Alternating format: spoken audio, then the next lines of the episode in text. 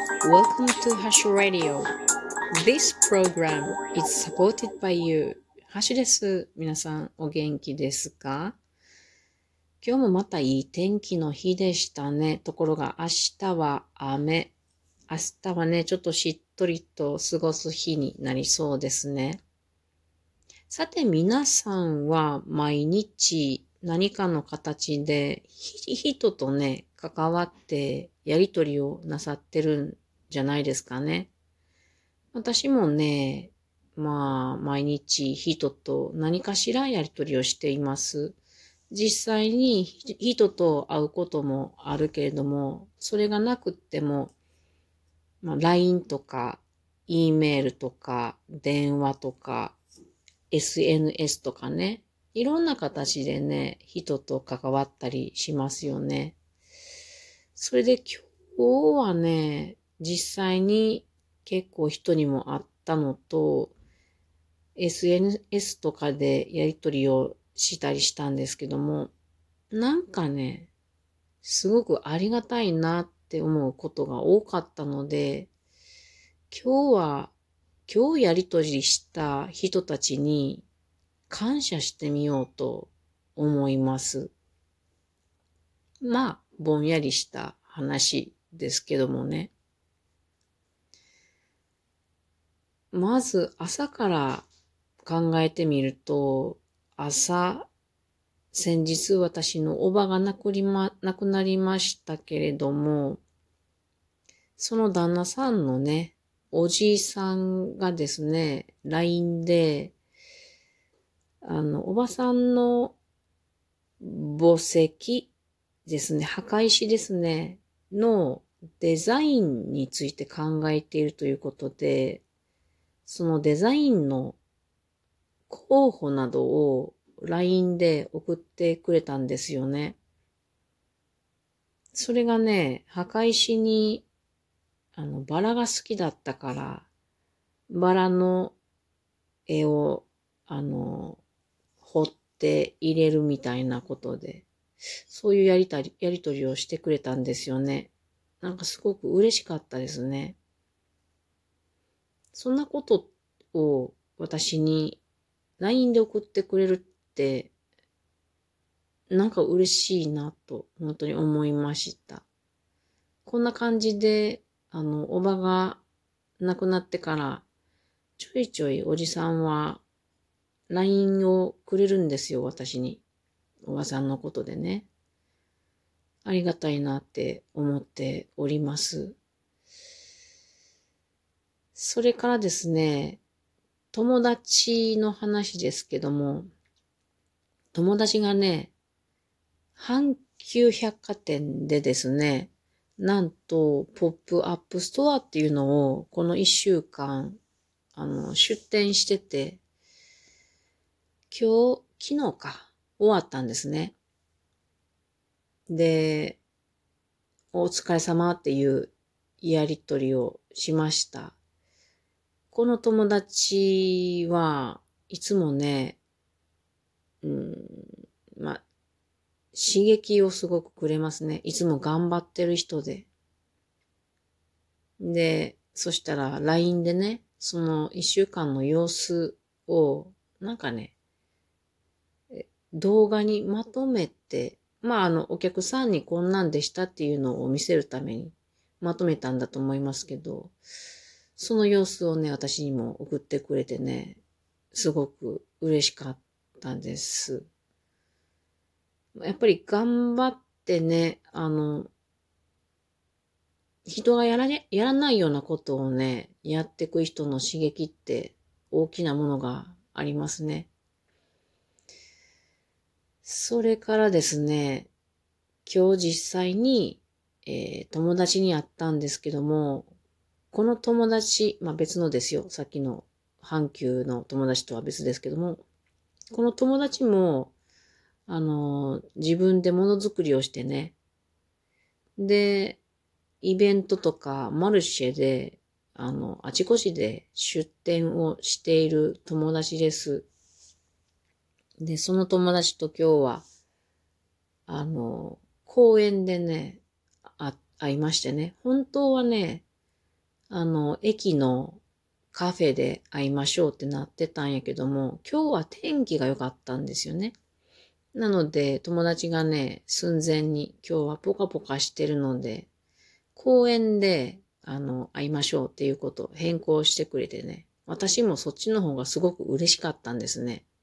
これはいいと思って。ちょっとね、お菓子を持って公園で彼女と会いました。で、あの、公園のすぐそばにですね、コーヒーをテイクアウトできる喫茶店があったんでね、そこからコーヒーテイクアウト買ってね、持ってきたお菓子、二人とも持ってきてたんでね。えっと、そんなんで楽しんでですね。で、いろんな話をしてくれました。今まで出店してた時の話とかね、あちこちでね。その様子とか、どれぐらいハードだったのかっていうこととかね。まあ、物を作って売るっていうのは、売れるとその分作らないといけないんですよね。もう本当に白目を向くような忙しさだったっていう話とか聞いて、とても刺激的でした。そんなことをね、話聞ける人っていう、いる、いう人の存在っていうのもありがたいなと思うし、そんなことを話聞かしてくれるなんてね、なかなか素敵じゃないですか。ありがたいなと思ったわけです。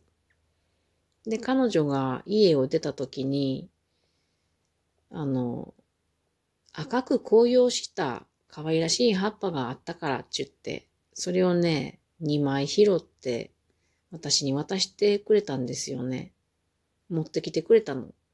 なんかすごく嬉しくってね、今、おしば、おしばっていう、うん、あの、おしばにしてあります。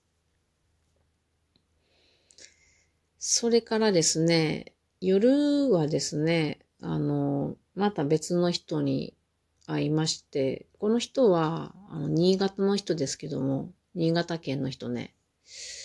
まあ、今日新潟から、あの、来たんですね、車でね。で、あの、夏にね、この方の主催でキャンプのイベントに参加しました。私はスタッフで参加したんですけど、その打ち上げをするということで、今日来てくれたんですよね。で、夜に、夜に岐阜の駅前のね、本場ナポリ料理のお店屋さんで打ち上げ会をしてもらいました。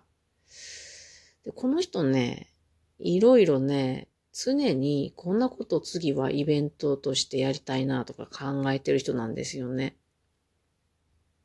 ワクワクしてるような人なんですよね。で、そんな話も聞かせてもらえてね。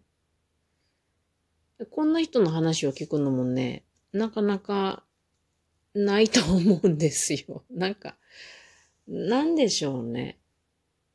今話してるだけでも、自分でなんかこうイベントしていく人が3人いてますね。こういう人たちに囲まれているじゃないですかなんかめっちゃありがたいなと思うんですよ。で、またその人もね、来月また来るから、ちょっとでも時間が合えば、あの、会ってくださいねとか私に言ってくれるんですよね。どういうことでしょうかね。すごく不思議ですね。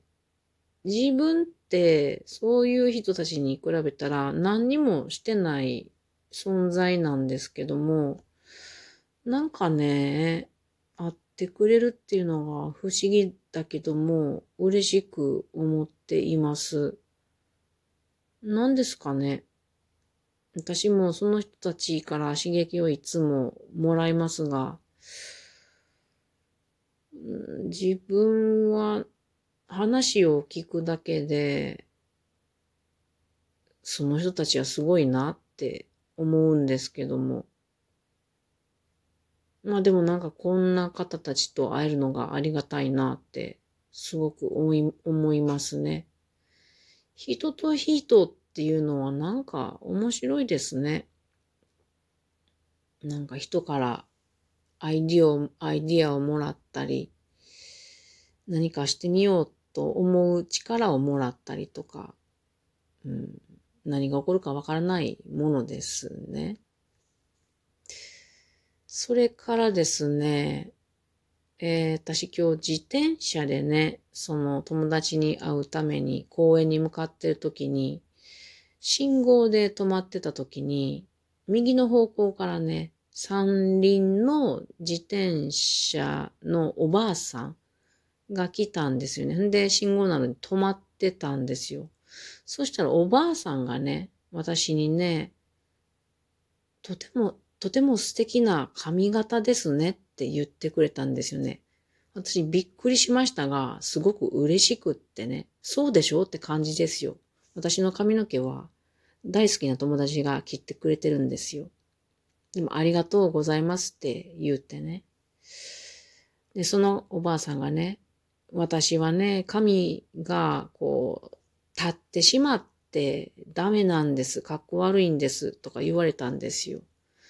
でも私ね、そのその方の髪型ね、ふわっとした感じでね、とてもいいなと思ったんですよ。髪が立つっていうことは、お年を召した方にとっては羨ましいことやと思うんですよ。なので、素敵です。そういう意味で素敵だと思いますよっていう話で。じゃあその方はね、そうですかね。そっか、じゃあ、これからはそういう風に、いい風に捉えたいと思いますなんて言ってくれてね。なんかこんなね、信号でたまたま出会ったおばさんとこんなやりとりもできて、私すごいありがたいなと思ったんですよね。そんなお話でした。